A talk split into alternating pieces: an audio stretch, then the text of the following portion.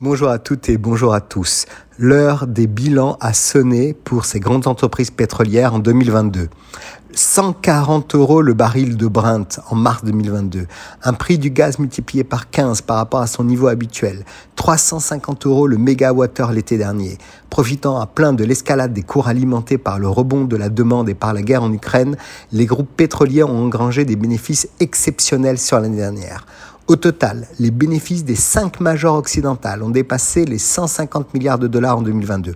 Quelques chiffres Bénéfices de Total Energy, 20,5 milliards de dollars. Shell, 40 milliards. Exxon 55,7 milliards et Chevron 36,5 milliards de dollars. Les dividendes des groupes européens cumulés ont représenté 78 milliards d'euros en 2022, un record. Ces bons résultats sont liés à l'envolée des prix. Avec un prix du baril à plus de 100 dollars en moyenne en 2022, la demande de pétrole est repartie à la hausse après deux années très difficiles liées au Covid.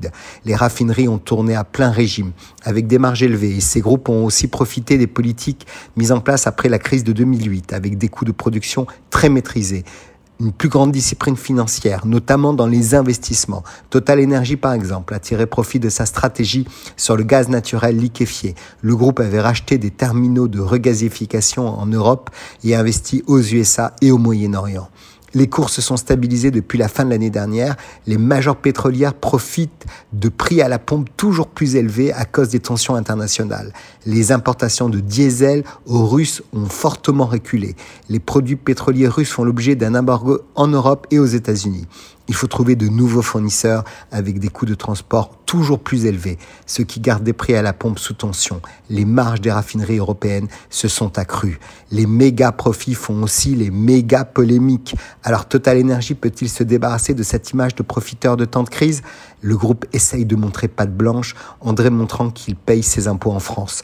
Ils prennent par ailleurs des mesures à l'impact direct sur les consommateurs, à l'image des remises sur les factures d'énergie ou le rabais à la pompe quand le prix des carburants battait des records l'an dernier. Les révélations sur l'immense projet de pipelines en Ouganda continue cependant d'entacher l'image du groupe. De nouvelles hausses pourraient survenir en 2023. La reprise de l'économie chinoise devrait encore doper la demande de pétrole. Les analystes prévoient un baril au-dessus des 100 dollars à nouveau d'ici la fin 2023, ce qui annonce encore de très beaux jours pour les pétroliers. Très belle semaine à tous.